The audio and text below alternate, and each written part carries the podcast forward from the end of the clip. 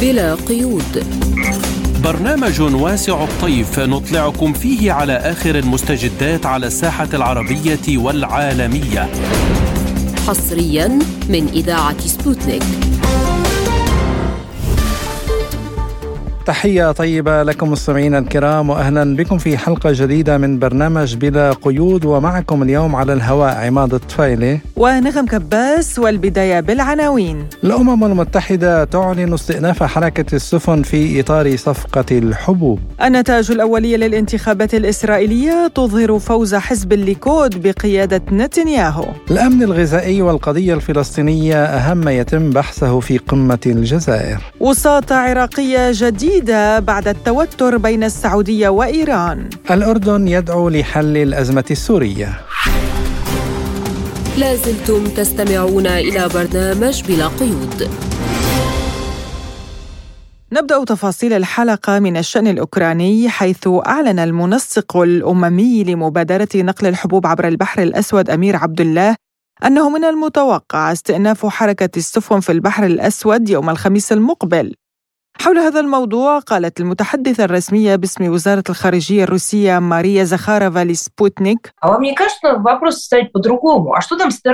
ألا تعتقد أن الشيء الرئيسي في صفقة الحبوب ليس عودة روسيا؟ ولكن ماذا عن الهجوم الإرهابي؟ هل يمكنك أن تتخيل ما إذا كانت سفينة أمريكية أو بريطانية أو فرنسية أو ألمانية أو إيطالية مهما كانت كبيرة أو صغيرة قد تعرضت لهجوم بمعدات عسكرية عسكرية تحت ستار عملية إنسانية. هل يمكنك أن تتخيل كيف سيصرخ العالم كله؟ ستختفي كلمة صفقة الحبوب إلى الأبد من جدول الأعمال وسيكون حديث الجميع عن العمل الإرهابي.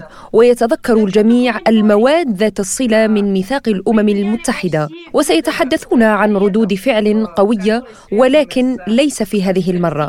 طبعا لسبب ما لا يتحدث المجتمع الدولي عن ذلك على الاطلاق وهذا هو لب الموضوع.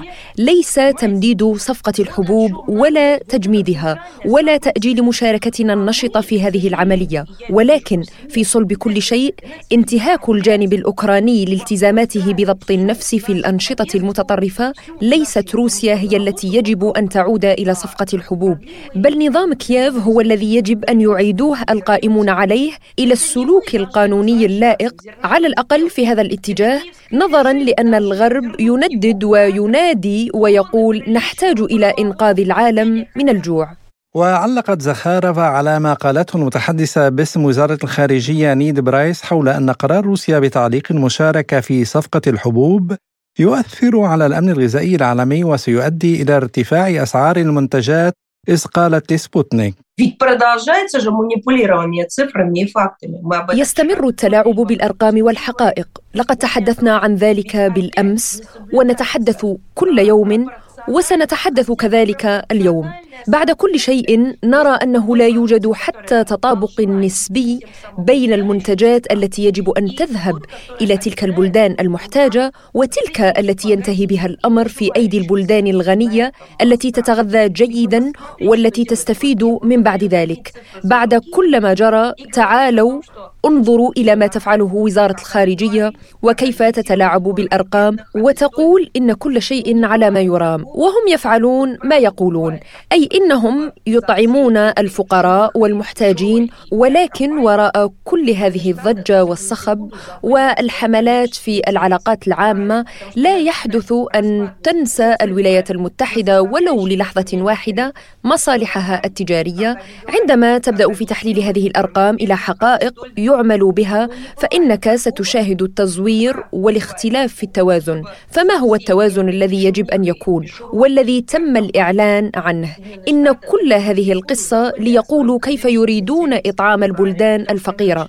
نعم لقد بدأ كل شيء كعملية إنسانية لمنع الجوع وتحقيق الأمن الغذائي على نطاق عالمي ولكن الآن أصبح الأمر كله يتعلق بالأنشطة التجارية فقط لضمان مصالح تلك الشركات الغربية التي تقف وراء ذلك. استمعنا إلى ما قالته المتحدثة الرسمية باسم وزارة الخارجية الروسية ماريا زخارفا بدوره أعلن وزير الدفاع التركي خلوصي أكار أن أنقرة تلقت ردا مكتوبا من كييف حول شواغل موسكو المرتبطة بتطبيق اتفاقية الحبوب التي أعلنت روسيا تعليقها بعد الاعتداء الإرهابي الأوكراني على سفن البحر الأسود عن طريق الممر البحري الآمن المتفق عليه موضحا أنه أبلغ وزير الدفاع الروسي سيرجي شيغو بالموقف الأوكراني من صفقة الحبوب وقال إنه لا توجد مخاوف بشأن أمن الممر. ووردنا تصريح أيضا من وزارة الدفاع الروسية عن أن روسيا تعلن عودتها للمشاركة في صفقة الحبوب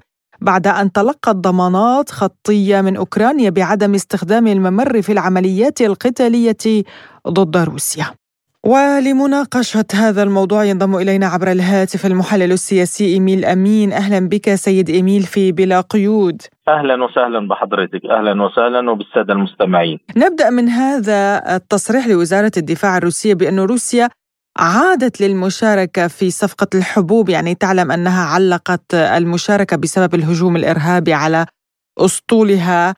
قالت روسيا بأنها تلقت ضمانات خطية من أوكرانيا بعدم استخدام الممر في العمليات القتالية ضد آه، روسيا وأن تركيا هي الضامن لهذه آه، الضمانات الأوكرانية هل برأيك يمكن أن تفي أوكرانيا بوعودها خاصة وأنها يعني هي من استهدفت الممر الآمن وليس روسيا؟ نعم، اولا ليس لدي أدنى شك في النوايا الروسية آه، الطيبة تجاه دول العالم. وأظن أن الرئيس فلاديمير بوتين في أكثر من تصريح قال أننا سنقف بجانب الأصدقاء والحلفاء ولن نتوانى في إرسال الحبوب إليهم حتى في ظل الأوقات التي تهددت فيها الملاحة، هذا يعكس فكر روسيا آه، ذات الرؤية التبشيرية الأممية إنجاز التعبير. والتي لا تحمل شرا أو ضغينة لأحد لا سيما دول العالم النامي والدول الفقيرة بخلاف مجموعة الدول الرأسمالية والنيوليبرالية الإمبريالية. الأمر الآخر هل أعول على هذا الالتزام الأوكراني؟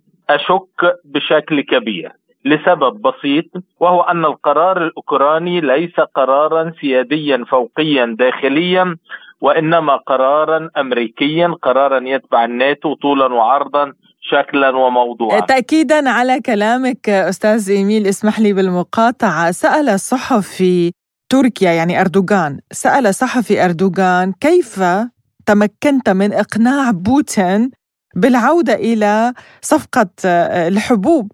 أجاب أردوغان الصحفي قلت له اولا سأخبر بايدن ثم أعود لك. يعني القرار من عند بايدن طلع أستاذ اميل هذا ما يعني آه، قلته وقبل أن أستمع من حضرتك لأنه القضية الأوكرانية برمتها هي آه، يعني محفزات الناتو برأس حرب أمريكية آه، لمحاولة استدراج روسيا الاتحادية إلى معارك وليس معركة واحدة لم تسعى روسيا إليه، وهذا ما يفهمه الأحرار فكرا وعقلا وقلبا في ست قارات الأرض، لهذا نقول دائما وابدا انه كييف ليس لديها قرار سياسي وها هي دفعت الثمن وها آه، نحن على مقربة من انتخابات التجديد النصفي للكونغرس الأمريكي حيث كافة العلائم والإشارات تؤكد أن الجمهوريين غالب الأمر سيكتسحوا مجلسي الكونغرس الأعلى الشيوخ والأدنى النواب والوعود ب إن لم يكن قطع كامل للتمويل لأوكرانيا إنما التخفيض بشكل يجعل زيلينسكي وحيدا في ميدان الوغى آه يعني برأيك إن جاء الجمهوريون من جديد إلى الكونغرس يعني واكتسحوه كما قلت مجلس الشيوخ والنواب؟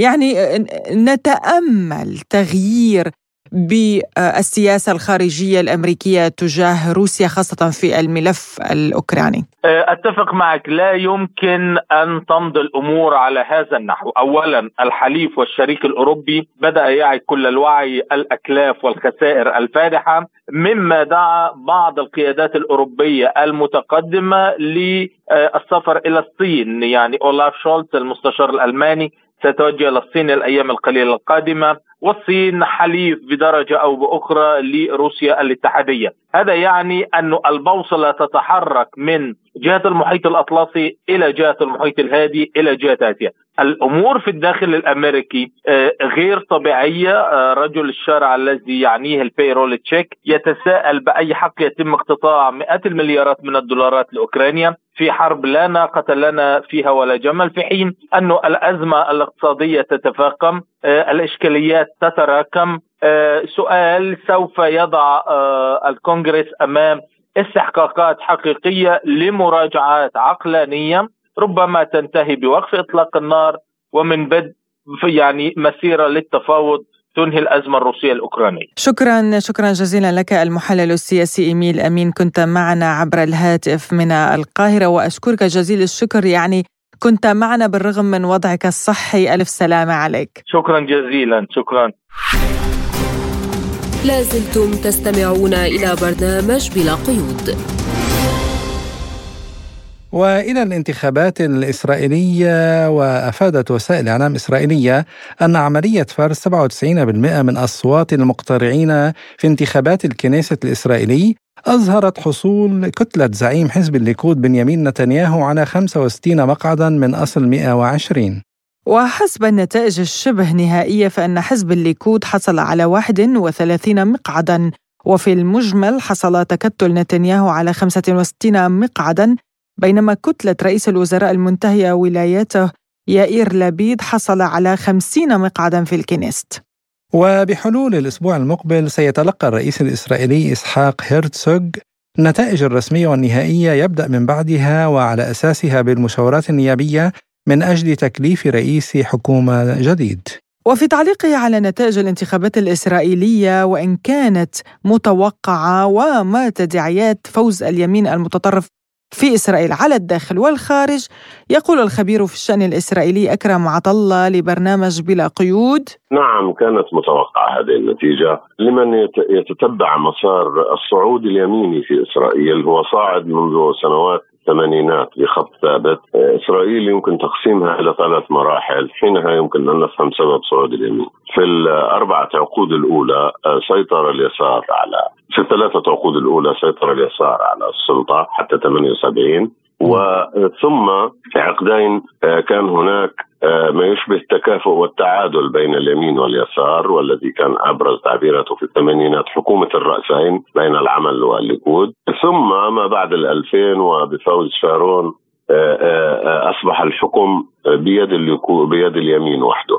وبالتالي نحن نتحدث عن مسار تاريخي صاعد فيه اليمين بشكل ثابت وفي كل مرة تنتج إسرائيل بانتخابات كنيسة أكثر يمينية من الكنيسة التي تسبقها وبالتالي هذا هو سياق طبيعي للتطور الطبيعي في إسرائيل. يعني التعامل مع الفلسطينيين هذا آه، ترسم المؤسسة. آه، سيكون هناك قدر من التعسف والقسوة تجاه الفلسطينيين مع وجود تيار فاشي متطرف هذه الحكومة يتمثل ببن جفير إيتمار بن وهذا سيحرج إسرائيل على المستوى الدولي.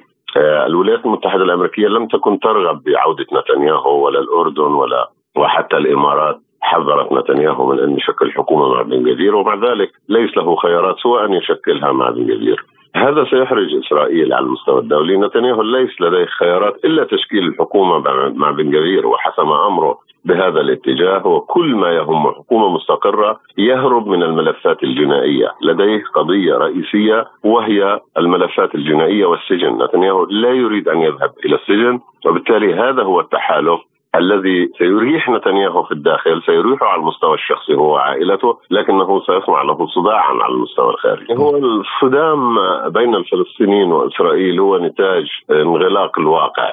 ووصول المسار بينهما إلى حالة انسداد آه، كبيرة. وبالتالي طالما حالة الانسداد بقيت آه، ستبقى هذه الصدامات بين الفلسطينيين والإسرائيليين والعمليات التي يقوم بها الفلسطينيين لكن الآن هو رده الفعل الإسرائيلية كيف سيكون شكلها؟ سيتم التعامل مع الفلسطينيين بشكل أكثر قسوة من السابق. وحول إمكانية إلغاء اتفاق ترسيم الحدود البحرية بين إسرائيل ولبنان في حال ترأس نتنياهو للحكومة يقول عطله لا أعتقد لا لا يمكن لأنه هذا مصلحة أمريكية ولا يمكن أن يصل الصدام بين نتنياهو والولايات المتحدة الأمريكية إلى هذا الحد. والمسألة آه، هذا سيبيعها للأمريكان ربما مقابل بغض النظر عن ضم بن جفير للحكومة. سيساهم بهذا الملف بنيامين نتنياهو هو رجل محنك. والمسألة الثانية إنه هذا الاتفاق لم يوقع لأنه إسرائيل تحن على لبنان ولا تحب لبنان. هذا الاتفاق جاء تحت موازين قوى. كانت منصة كريش مهددة في لحظة من اللحظات وبالتالي لم تكن إسرائيل تتصرف بكرم عندما وقعت هذا الاتفاق. بعد بقدر ما هذا الاتفاق يعكس موازين قوى لا زالت قائمة حتى عندما يأتي نتنياهو. أما القيادي الفلسطيني وعضو اللجنة المركزية لحركة فتح عباس زكي يقول في هذا الصدد بلا قيود لسه حتى الآن لم تحسم لأن هناك قوائم لا زالت خارج الرننج يعني خارج المعادلة فيما لو اجازت الحسم بتأثر فيها. لكن بشكل عام إسرائيل هي أصبحت دولة ابارتهايد متطرفين سواء هذا أو ذاك. الكل يجايز ويريد أن يستمر ب يعني الحلم الصهيوني البعيد عن الواقع واللي بده يهزم الشعب الفلسطيني بالقوة. وبالتالي نحن يعني لا نراهن على الفريقين إنما الفريق المتطرف جدا قد يلهب أو ينهي آمال بعض العرب الذين يحاولون التطليع آه، وينفضوا يدهم من مساعدة إسرائيل. يعني على الفلسطينيين أن يستعدوا وأعتقد بأنه الأمور بتصير شديدة الوضوح أكثر من قبل لأنه شعارهم هؤلاء الموت للعرب وأعتقد أنه الموت للعرب شعار غير قابل للتطبيق وبقول القدس عاصمة أبدية موحدة وهذا من سابع المستحيلات لأنه إذا ما في شعب يحميها في رب يحميها القدس وهي أرض رباط الجهاد إلى يوم الدين. وبقولوا إنه العرب يعني يمكن يركعوا ونصفيهم أو الفلسطينيين إنه يعني هذا الجيل نحاول نلعب فيه شوي لكن طلع الجيل هذا اللي اعمارهم 18 سنة بيأدوا أداء رائع وكبير. بالتالي هذا هذا التوارث وهذه اندفاع الشباب وتناوب في حمل الراية أصبح سمة فلسطينية غير قابلة إلا لمزيد من التصعيد لتحصيل الحقوق. وبالتالي هم يزعمون ولكن الحقيقة نحن المنتصرون لأنه في متغير على صعيد إقليمي وعلى صعيد دولي وكلما تزحزحت الولايات المتحدة آه، إلى الخلف كلما تقدم الموضوع الفلسطيني وقضايا العدل والسلام في العالم. لازلتم تستمعون إلى برنامج بلا قيود. وإلى الجزائر والقمة العربية المنعقدة هناك إذ أفاد موفد سبوتنيك إلى القمة محمد حميدة أن زعماء والقادة العرب يعقدون جلسة تشاوريه علنية وأخرى مغلقة لمناقشة جدول الأعمال واعتماد مشروعات القرارات واعتماد مشروع إعلان الجزائر. تحياتي إليك زميلتي نغم وإلى السادة المستمعين. نحن اليوم وصلنا إلى اليوم الختامي هنا في العاصمة الجزائر للقمة العربية. يواصل القادة والزعماء والملوك العرب اجتماعاتهم اليوم في أربع جلسات. الأولى هي جلسة تشاورية ومن ثم جلسة علنية بحضور الصحافة والإعلام وجلسة مغلقة أيضا وجلسة ختامية لإقرار المشروعات القرارات وإعلان الجزائر أيضا ويعني كافة الأمور المدرجة على جدول الأعمال. وفي نهاية اليوم سيكون هناك المؤتمر الصحفي الختامي لمعالي وزير الخارجية الجزائري السيد رمضان العمامرة. و ومعالي الأمين العام لجامعة الدول العربية أحمد أبو الغيط. في اليوم الختامي يمكننا أن نتحدث عن حالة من التوافق بعد التباينات التي جرت أو التي حدثت في اليوم الأول والثاني لاجتماعات وزراء الخارجية العرب. سريعا ما تم تجاوز هذه التباينات وتم التوافق على جدول أعمال القمة التي رفعت للقادة بالفعل. يناقش القادة هذه البنود ومن ثم يبدو أن هناك توافق على إقرارها خاصة فيما يتعلق باستراتيجية الأمن الغذائي والجوانب الاقتصادية أيضا ورفض التدخلات الخارجية في الشؤون العربية وكل القضايا الحقيقة التي تشغل الشارع العربي وتهم المنطقة العربية في الوقت الراهن.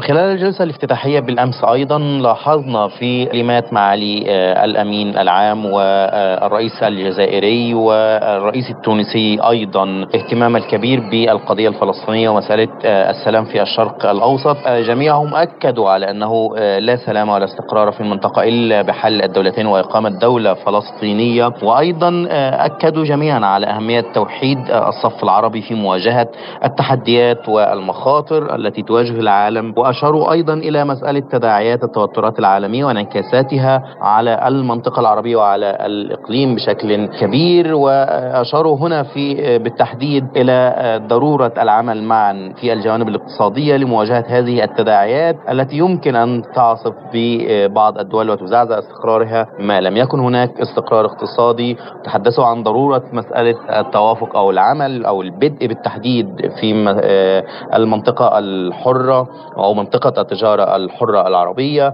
كل هذه القضايا يعني كانت حاضرة ضمن جدول الأعمال كما أشير في الكلمات الإفتتاحية. واليوم من المفترض أن يعلن عن البنود أو المشروعات القرارات التي أقرها القادة العرب خلال هذه القمة المقامة في الجزائر العاصمة.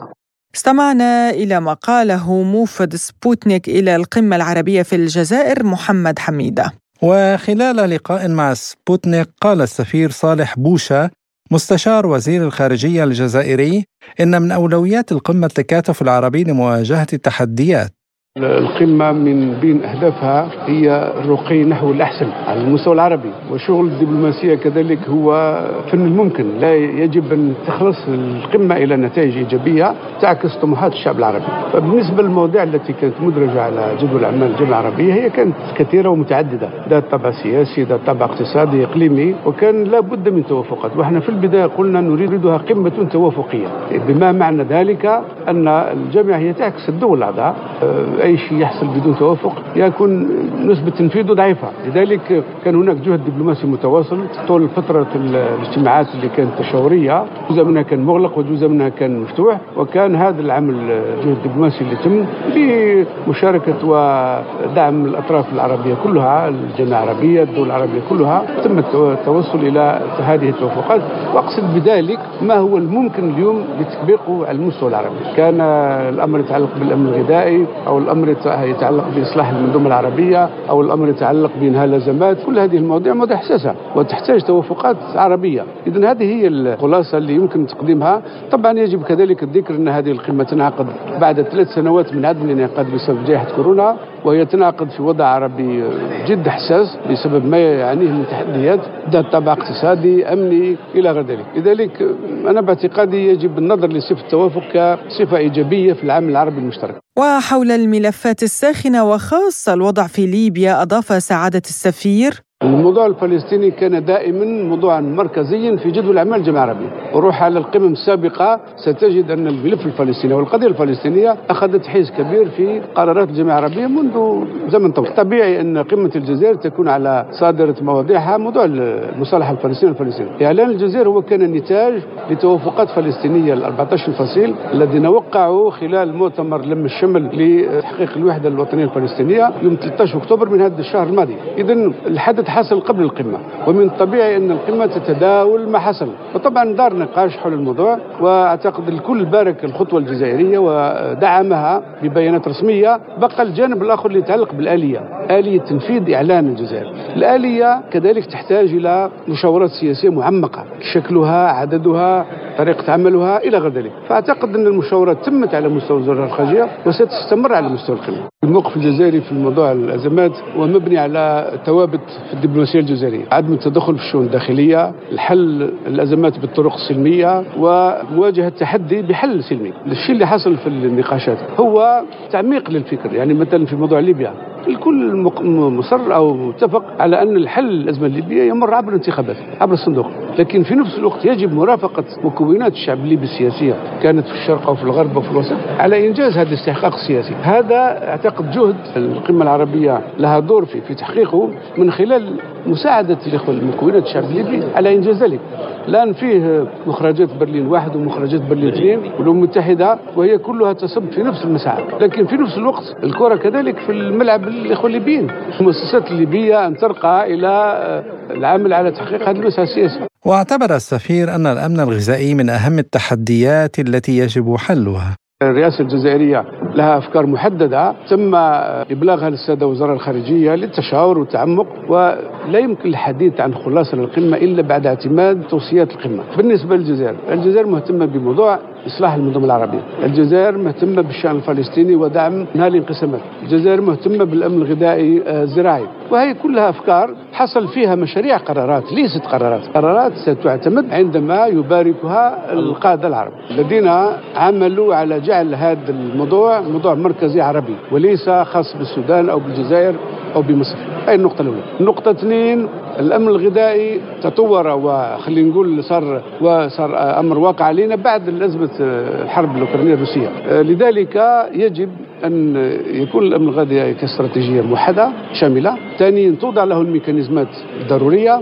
توضع له التمويلات الضرورية. هذا كله يحتاج عمل بعد القمة في تنفيذه بما في ذلك المؤسسات التمويلية بما في ذلك الاختيارات الاستراتيجية لأن الأمن الغذائي موضوع شامل. يمس الزراعة يمس كل هذه المواضيع. هذا العمل عندما تعتمد الاستراتيجية لا شك أنها ستذهب لجهاز التنفيذ بآليات الأمانة العامة كجهاز تنفيذي وبإرادة ورغبة الدول للمشاركة في هذه الموضوع والله الجزائر لها عمق عربي وعمق أفريقي ونفس الشيء بالنسبة لمصر الشقيقة هذا العمق يحتم عليك التزامات وواجبات الاطار الأفريقي موجود في إطار الاتحاد الأفريقي له ميكانيزماته وله سياسته ومبادئ إلى غير ذلك. فإحنا نشتغل على الحقلين ولما يكون هناك تقارب أو عمل مشترك أعتقد الجامعة والاتحاد الأفريقي على تواصل في آليات مشتركة لكن لا تعتقد أن هذا يتم على حساب هذا. يعني الدول العربية اللي نتحدث عليها في الأمن الغذائي هي عربية وأفريقية مصر إلى غير ذلك. وأشار سعادة السفير إلى أن الجزائر ترفض رفضا قاطعا أي تدخل أجنبي في الشؤون العربية.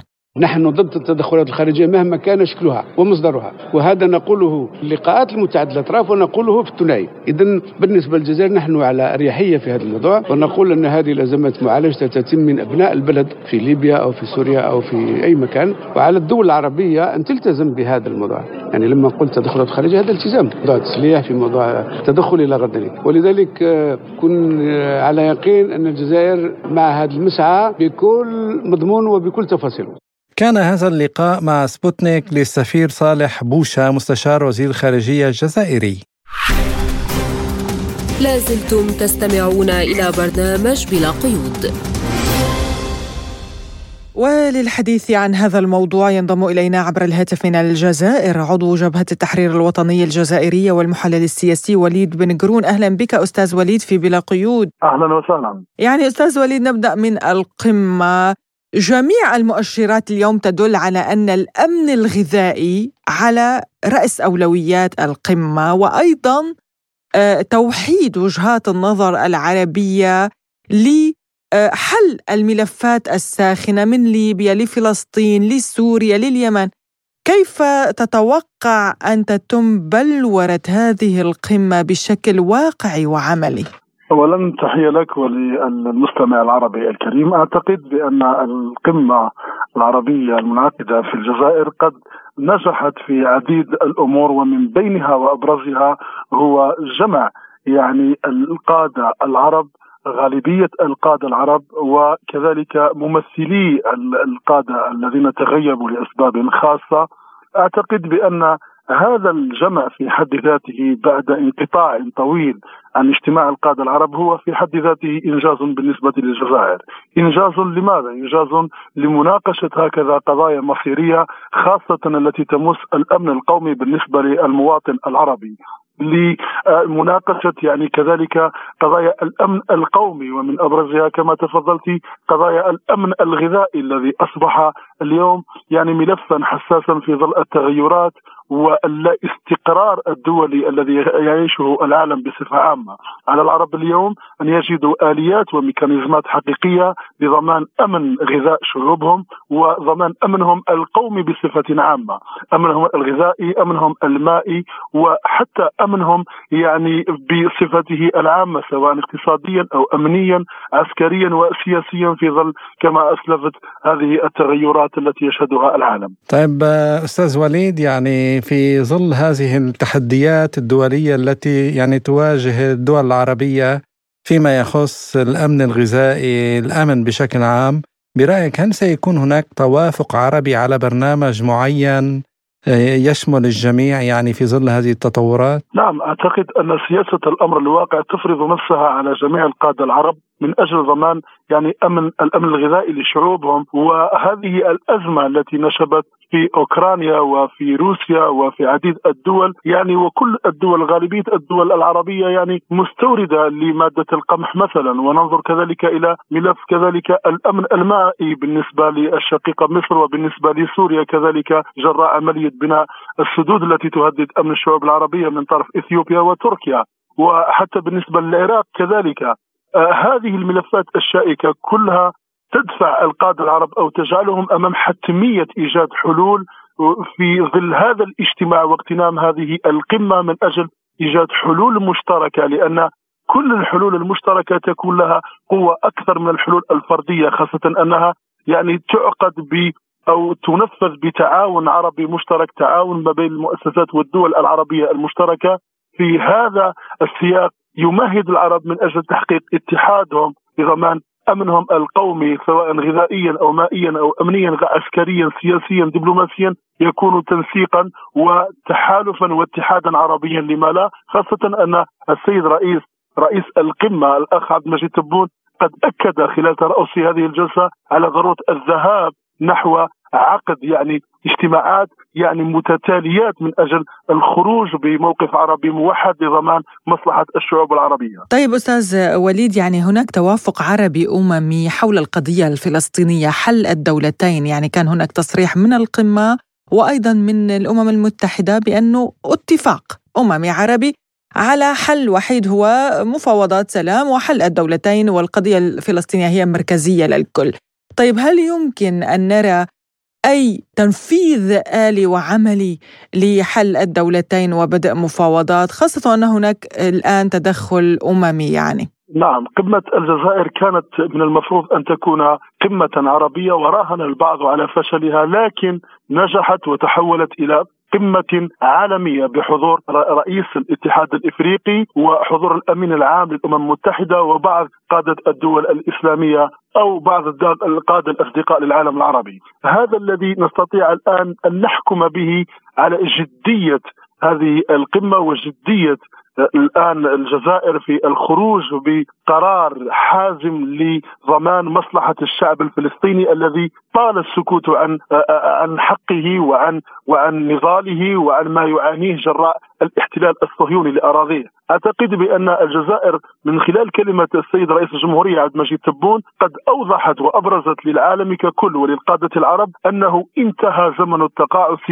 عن القضية الفلسطينية وانتهى زمن الصمت ويجب أن يتم يعني إعطاء القضية الفلسطينية مكانتها الحقيقية خاصة أنها هي البوصلة البوصلة الأساسية للمواطن العربي باعتبارها مقدسة بالنسبة للمسلمين والمسيحيين وهي يعني تشهد انتهاكات يعني خطيرة جدا على الصعيد الإنساني أمام مرأى العالم ككل والعرب كانوا طيلة هذه الفترة صامتين. اليوم يعني انتهى زمن الصمت اليوم رئيس الجمهورية عبد المجيد تبون خلال ترأسه لجلسه القمة العربية أكد أنه سيذهب للأمم المتحدة من أجل كذلك إعطاء عضوية فلسطين الكاملة للدولة الفلسطينية وللشعب الفلسطيني لضمان حقوق أكبر في ظل هذه الغطرسة الغربية الصهيونية على الشعب الفلسطيني الشقيق. نعم شكرا جزيلا لك عضو جبهة التحرير الوطني الجزائرية والمحلل السياسي وليد بن قرون كنت معنا عبر الهاتف من الجزائر شكرا لك. شكرا جزيلا أستاذ وليد. لازلتم تستمعون إلى برنامج بلا قيود أعلن رئيس الوزراء العراقي محمد شياع السوداني أنه يأمل خلال فترة ولايته مواصلة استضافة محادثات السعودية وإيران في العراق. وفي أول مؤتمر صحفي له منذ حصول حكومته على ثقة البرلمان الخميس الماضي أضاف السوداني أن إدارته تلقت مؤشرات على الاهتمام بمواصلة بغداد تسهيل الحوار بين الرياض وطهران. وقال طلب منا الاستمرار دون خوض في التفاصيل فيما العراق استضاف جولات عديدة من المحادثات المباشرة بين مسؤولين إيرانيين وسعوديين منذ العام الماضي رغم أن المحادثات لم تسفر حتى الآن عن نتائج تذكر. وفي تعليقه على هذا الموضوع وحول مستقبل المحادثات السعودية الإيرانية قال أستاذ العلوم السياسية في الجامعة العراقية الدكتور عصام الفيلي لبلا قيود أنا أعتقد ربما يأتي استكمالا إلى ما بداه الرئيس العراق رئيس وزراء العراق السيد مصطفى الكاظمي، لكن فرضية التقارب ربما تزداد بفعل أقول الموقف السعودي و ضمن ما يعرف باتجاه تخفيض يعني تحديد سقف الإنتاج في منظمة اوبك، وبالتالي قد يرسل رسالة إلى إيران بأن هنالك محاولة من التقارب، لكن هذا يجب أن يكون محكوم بجملة من التفاهمات في طبيعة الموقف باليمن، وبالتالي أن السعودية تنظر إلى إيران كجزء وعنصر مؤثر فيما يعرف بموضوعة اليمن، هل سيكون هنالك مستوى عالي من التقارب؟ إضافة إلى كل هذا أن هل سيتم تفعيل هذه الملفات واستلامها من السيد مصطفى الكاظمي لمعرفة نقاط الالتقاء ونقاط التقاطع ما بين الطرفين السعودي والإيراني بطريقة يؤسس لمرحلة أقول مكمل المراحل السابقة إضافة إلى طبيعة إيران. هل أن إيران تتقبل أن يكون هنالك مزيد من العلاقات خاصة بعد تصريح قائد الحرس الثورة الإيراني بأن وسائل الإعلام السعودية تشكل عنصر من عناصر الضغط على النظام السياسي الإيراني من خلال أقول نقل أخبار المظاهرات التي تجري في إيران إلى الرأي العام العالمي وكذلك تشجيع القوى الأخرى في هذا الموضوع بما يؤدي إلى تحفيز التظاهرات، كل هذه المواضيع أعتقد ستكون حاضرة إذا رغب الطرفان في موضوعة الحوار. يعني الإيرانيين طبيعتهم في مفاوضاتهم ليس بالضرورة أن يعلنون كل ما يريدونه، إضافة إلى كل هذا هم بالأساس دعني أقول يبحثون عن فرصة لموضوعة الحل حتى تصريح المرشد الأعلى.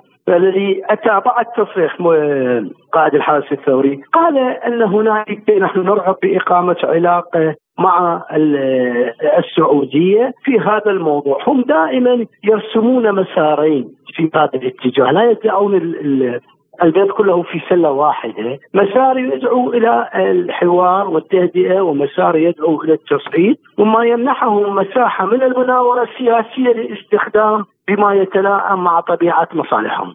وعن إمكانية إجراء مثل هذه المحادثات في ظل الحديث المزعوم عن التحضير الإيراني لهجوم وشيك على أهداف في السعودية يقول الخبير في الشأن الإيراني محمد غروي لبرنامجنا. لا شك يوم أمس صدرت عدة أخبار وعدة تسريبات صحفية. الول ستريت جورنال كانت أبرزها. حيث قالت بأن مصادر ويعني مصادر أمريكية وسعودية وصلتها أنباء بأن هناك يعني نية إيرانية لهجوم أو ضربات على الداخل السعودي ومن ثم مباشرة قال الأمريكيين بأن نحن مستعدون للرد على هذه الضربات. إن حصلت وهناك استنفار عسكري وإلى آخره. وبعدها مباشرة صدر أيضا تقارير صحفية تقول بأن السعودية أبلغت إيران بأنها سوف توقف المفاوضات الجارية في العراق. أيضا معها مصر والأردن. وكأن هناك حملة تريدها السعودية. آه، بغض النظر إذا كان هناك أصلا هكذا أخبار صحيحة. يعني أنا أستبعد جملة وتفصيلا أن تكون هناك نية إيرانية بضرب السعودية بهذه الطريقة التي آه، يقول عنها هذه التقارير الصحفية أو تسرب عنها القوات الأمنية الأمريكية. وهذا أستبعده جملة وتفصيلا. لكن التسريبات هذه والأخبار الصحفية وتوقيتها يدل على أمرين اثنين. اولا أتصور بأن السعوديين هم مربكين من موضوع انتهاء الهدنة مع الإخوة اليمنيين وهم يتوقعون أن يحصل هناك ضربات صاروخية أو مسيراتية آه، في العمق السعودي. هم آه، يعني يقولون هذه الأخبار لكي يقفوا سدا أمام أي عمليات صاروخية أو بالمسيرات اليمنية. لكي يقولوا إذا ما حصل هذا الموضوع فنحن نشير بإصبع الاتهام مباشرة إلى إيران، هذا اولا. ثانيا أعتقد بأن السعوديين الذين يقفون مباشرة خلف ما جرى في إيران خلال الستة أسابيع الماضية والتهديدات المباشرة الإيرانية بأن سوف لن نترك آه، هذه الأعمال اعني هنا المباشرة في في التهديد الأمن القومي الإيراني. لا شك بأن للسعودية دور في ما جرى في إيران سواء بالتسليح أو بالتدريب أو آه، في الحملة الإعلامية الواسعة من قبل القناة إيران انترناشونال السعودية. لذلك لأنهم يهابون من ردة فعل إيرانية هم يعني اختلقوا هذه الأجواء لكي يحشروا إيران في الزاوية ولكي يشنوا. أعتقد بأن هناك هدفا سعوديا امريكيا بشن حملة سياسية على إيران. بالاشتراك مع حلفاء السعودية في المنطقة وحلفاء أمريكا في المنطقة حينما نسمع بأن مصر والأردن أيضا تنوي وقف المفاوضات الجارية مع إيران لذلك هم خلقوا أجواء وردوا على هذه الأجواء من تلقاء نفسهم بغض النظر إذا ما حصل هناك رد إيراني مباشر أو لا. وإلى ملفنا التالي إذ صرح وزير الخارجية الأردني أيمن الصفدي في لقاء خاص مع سبوتنيك بأن وزراء الخارجية العرب توافقوا على ضرورة إنهاء الأزمة السورية مع وجود دور عربي قيادي لحلحلة تلك الأزمة. نعتقد أن الأزمة السورية أزمة طالت ولا بد من وجود دور قيادي عربي آه، في جهود حل هذه الأزمة آه، ومعالجة كل تبعاتها آه، وبما يتيح التوصل إلى حل سياسي يحفظ وحدة سوريا وتماسكها ويخلصها من الإرهاب ويعيد لها أمنها وعافيتها ودورها في إقليميا ودوليا ويهيئ الظروف التي تسمح بالعودة الطوعية للاجئين هل طرحت مسألة عودة سوريا داخل هذه القمة يعني أم لم يطرح هذا الأمر؟ اجتماع وزراء خارجية عرب آه، آه، ستكون تنعقد القمة إن شاء الله غدا وبعد غد وكل الأمور على طاولة القادة لكن ما توافقنا عليه جميعا أو الرؤية الشاملة بأن يجب أن يكون لنا دور كمجموعة عربية في حل هذه الأزمة وأن هذه الأزمة يجب أن تنتهي. كل العرب موقفنا واضح نحن نريد علاقات طيبة مع كل دول الجوار ونرفض أي تدخلات في شؤون الدول العربية ونؤكد على ضرورة أن تقوم العلاقات الإقليمية على مبدأ حسن الجوار ومبدأ احترام الآخر وعدم التدخل. وتعليقا على تصريح وزير الخارجية الأردني فيما يخص التوافق العربي على حل الأزمة السورية والآلية المطلوبة لذلك يقول مستشار الحكومة السورية الدكتور عبد القادر عزوز لبلا قيود. يعني طبعا لا شك بأن سوريا تدعم أي جهد عربي لحل أي يعني خلاف أي تنازع من خلال آلية الحوار ومن خلال عدم السماح بأي تدخل خارجي، سوريا مع أي جهد عربي عربي مشترك يعمل على حل الخلافات والنزاعات ورأب الصدع وإيجاد حلول عربية مشتركة تنسجم والمصالح العليا يعني للعلاقات العربية وللتضامن العربي وغيره وسوريا كما يعلم الجميع شعبا وقياده هي رائدة في العمل العربي المشترك وهي أحد أهم أسس وأركان الأمن القومي العربي. لذلك فإنها تلعب وتدعم أي جهد يمكن أن يواجه تلك التحديات بآلية عربية مشتركة الآلية تكون من خلال التمتع بمرونة واضحة والعمل على يعني تجاوز الخلافات من أجل المصلحة العربية المشتركة. وبالتالي هي تدعم أي آلية من أجل يعني مواجهة التحديات والمشاكل. لذلك هي مع أي جهد يصب في مصلحة العمل العربي المشترك تحت عنوان لم الشمل أن تكون يعني مؤشر مهم لتجاوز الخلافات العربية البينية خاصة في ضوء التحديات وتحديات الأمن الغذائي والأمن الطاقوي وأيضا الأمن الصحي والتغيرات المناخية كلها تحتاج إلى رؤية عربية مشتركة لذلك أعتقد بأن اليوم من الحكمة ضمن المصلحة الوطنية والتكامل بين البعد الوطني والبعد القومي العربي. استمعنا إلى ما قاله مستشار الحكومة السورية الدكتور عبد القادر عزوز. لازلتم تستمعون إلى برنامج بلا قيود. وإلى أخبار سياسية متفرقة وفي هذا السياق قالت المتحدثة باسم وزارة الخارجية الروسية ماريا زخارova إن الوزير سيرجي لافروف يتوجه في زيارة رسمية إلى الأردن والإمارات قائلة تبدأ زيارة وزير الخارجية الروسي إلى الشرق الأوسط ومن المتوقع أن يزور وفد برئاسة سيرجي لافروف الأردن والإمارات العربية المتحدة.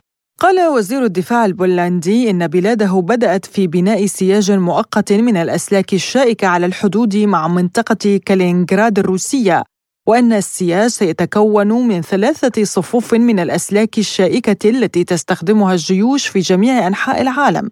وبحسب الوزير فقد تم اتخاذ هذه الخطوات في إطار حقيقة أن روسيا فتحت مطار منطقة كالينغراد أمام الطائرات القادمة من الشرق الأوسط وشمال إفريقيا مما سيشكل تهديدا بضغوط الهجرة نحو بولندا على حد قوله.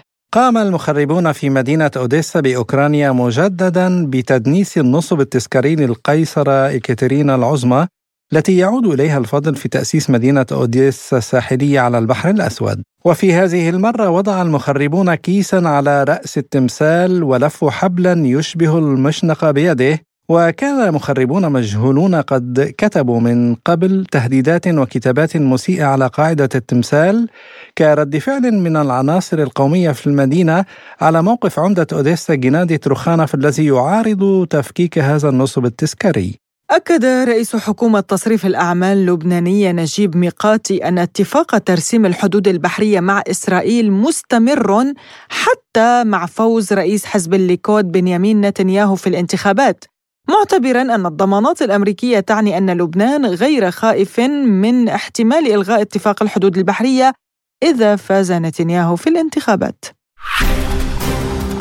لازلتم تستمعون إلى برنامج بلا قيود.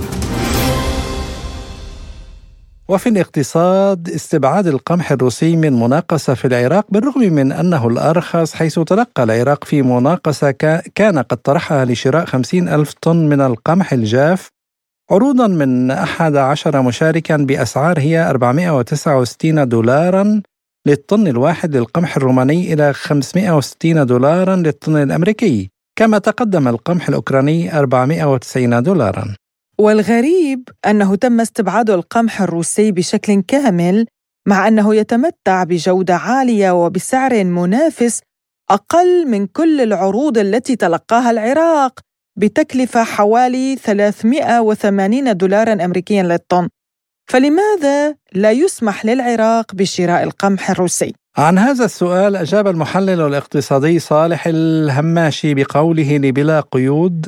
اليوم العراق بكل قراراته مسير. هذا هو أثر على وضع الاقتصادي ووضع الخدمات في العراق. بسبب دخول السياسة عدم وجود قادة سياسيين قادرين على اتخاذ قرارات حقيقية لمصلحة البلد. دائما القرارات اللي تتخذ بالعراق سواء كانت قرارات اقتصادية تأثر بالسياسة والسياسة الإقليمية. فأعتقد اليوم هناك تقرب للولايات المتحدة الأمريكية وتناغم الولايات المتحدة الأمريكية أو حتى ترى أن اثبات موقف أمام الغرب أو إثبات موقف أو تبرير موقف بهذا الشكل. واضح على العراق.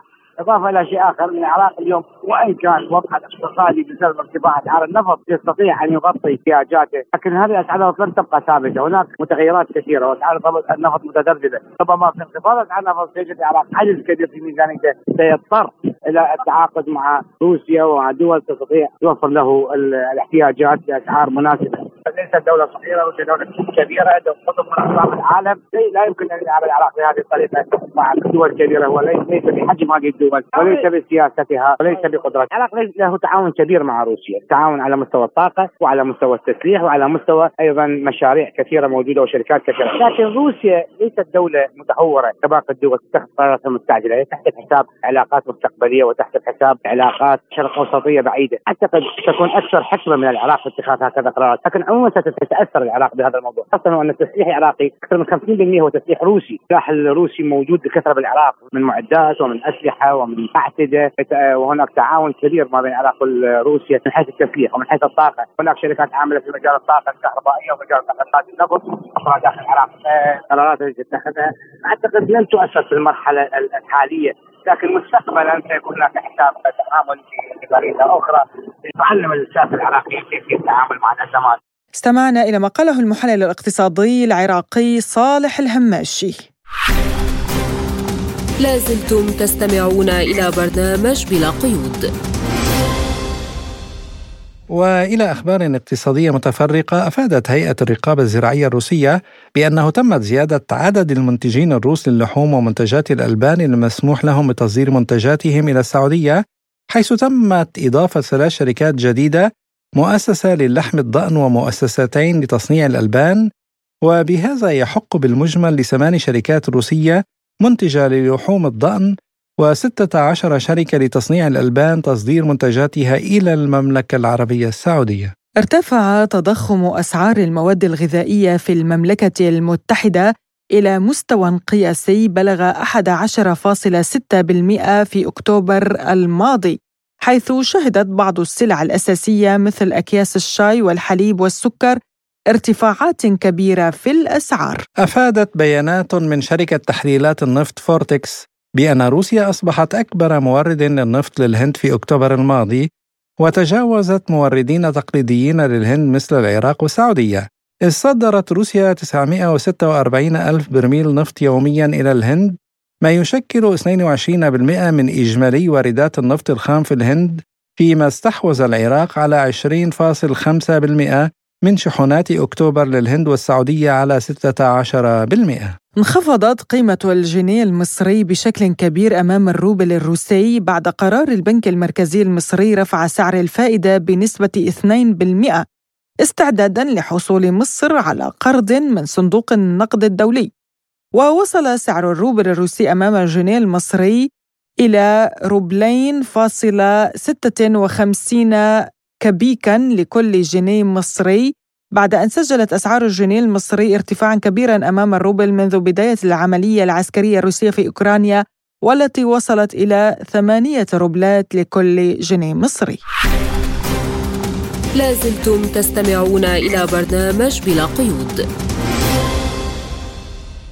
وعن معاناة المواطنين التونسيين الذين يريدون الهجرة غير الشرعية إلى الدول الأوروبية يعني 22 يوما من الانتظار المر قضتهم التونسية لبنى البياع البالغة من العمر 41 عاما وهي تترقب أي معلومة حول مكان تواجد ابنها أيمن الذي غادر في مركب هجرة غير نظامية من تونس في اتجاه إيطاليا. وحال لبنى هو ذات حال المئات من العائلات التونسية التي اختار أبناؤها ركوب قوارب الموت نحو الضفة الأخرى للبحر المتوسط ركضا خلف أحلام بسيطة قطعوا الأمل في تحقيقها في وطنهم قبل أن ترتطم أحلامهم وتصبح كوابيس تؤرق مضاجع عائلاتهم الذين تحولت لهم أوروبا بمثابة الجحيم الذي يبتلع ابنائهم يوما بعد يوم. وفي مدينة طبلبة وسط السواحل الشرقية للبلاد التونسية تجتمع عائلة رياض نويرة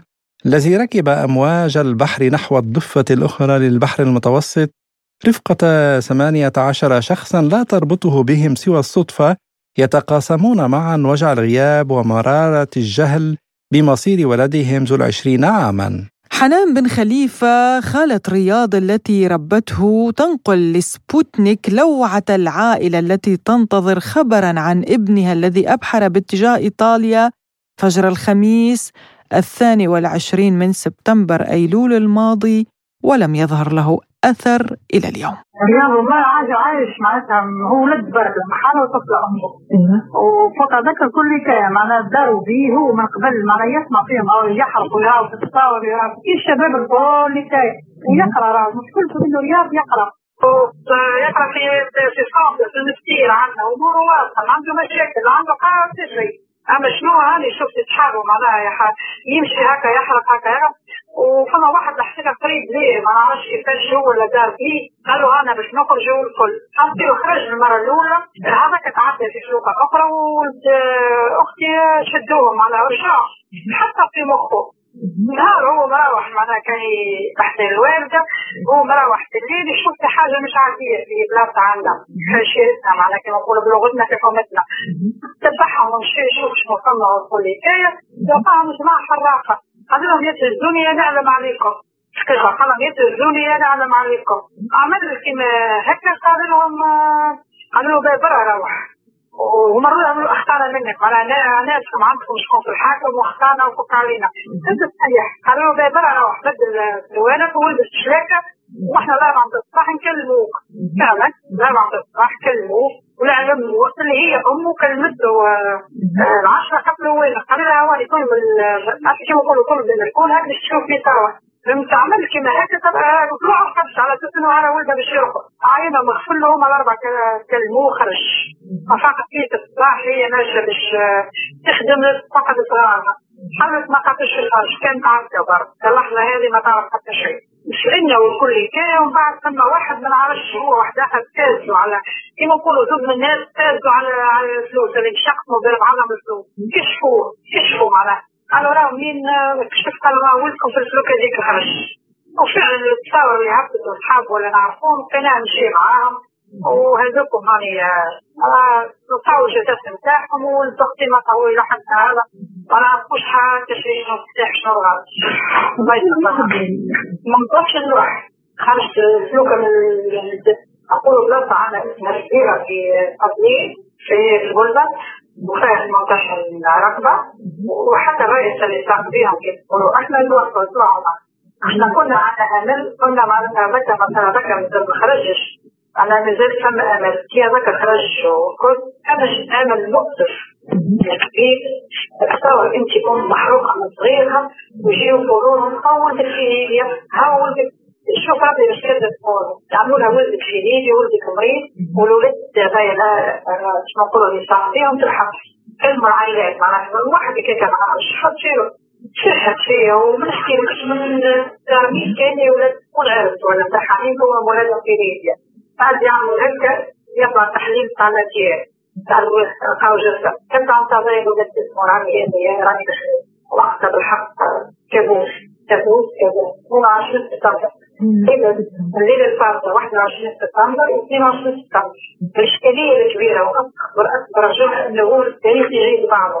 عندنا الوالد بتاعنا توفى كيف حتى 95 ها 22 سبتمبر. إحنا عارفين خرج يخدم على الرقم 22 جابوه في أنا قلت في وقتنا وقلت نتمنى نتمنى شيء صورت الحركة المرة هذه ولو جاتوا كل شيء.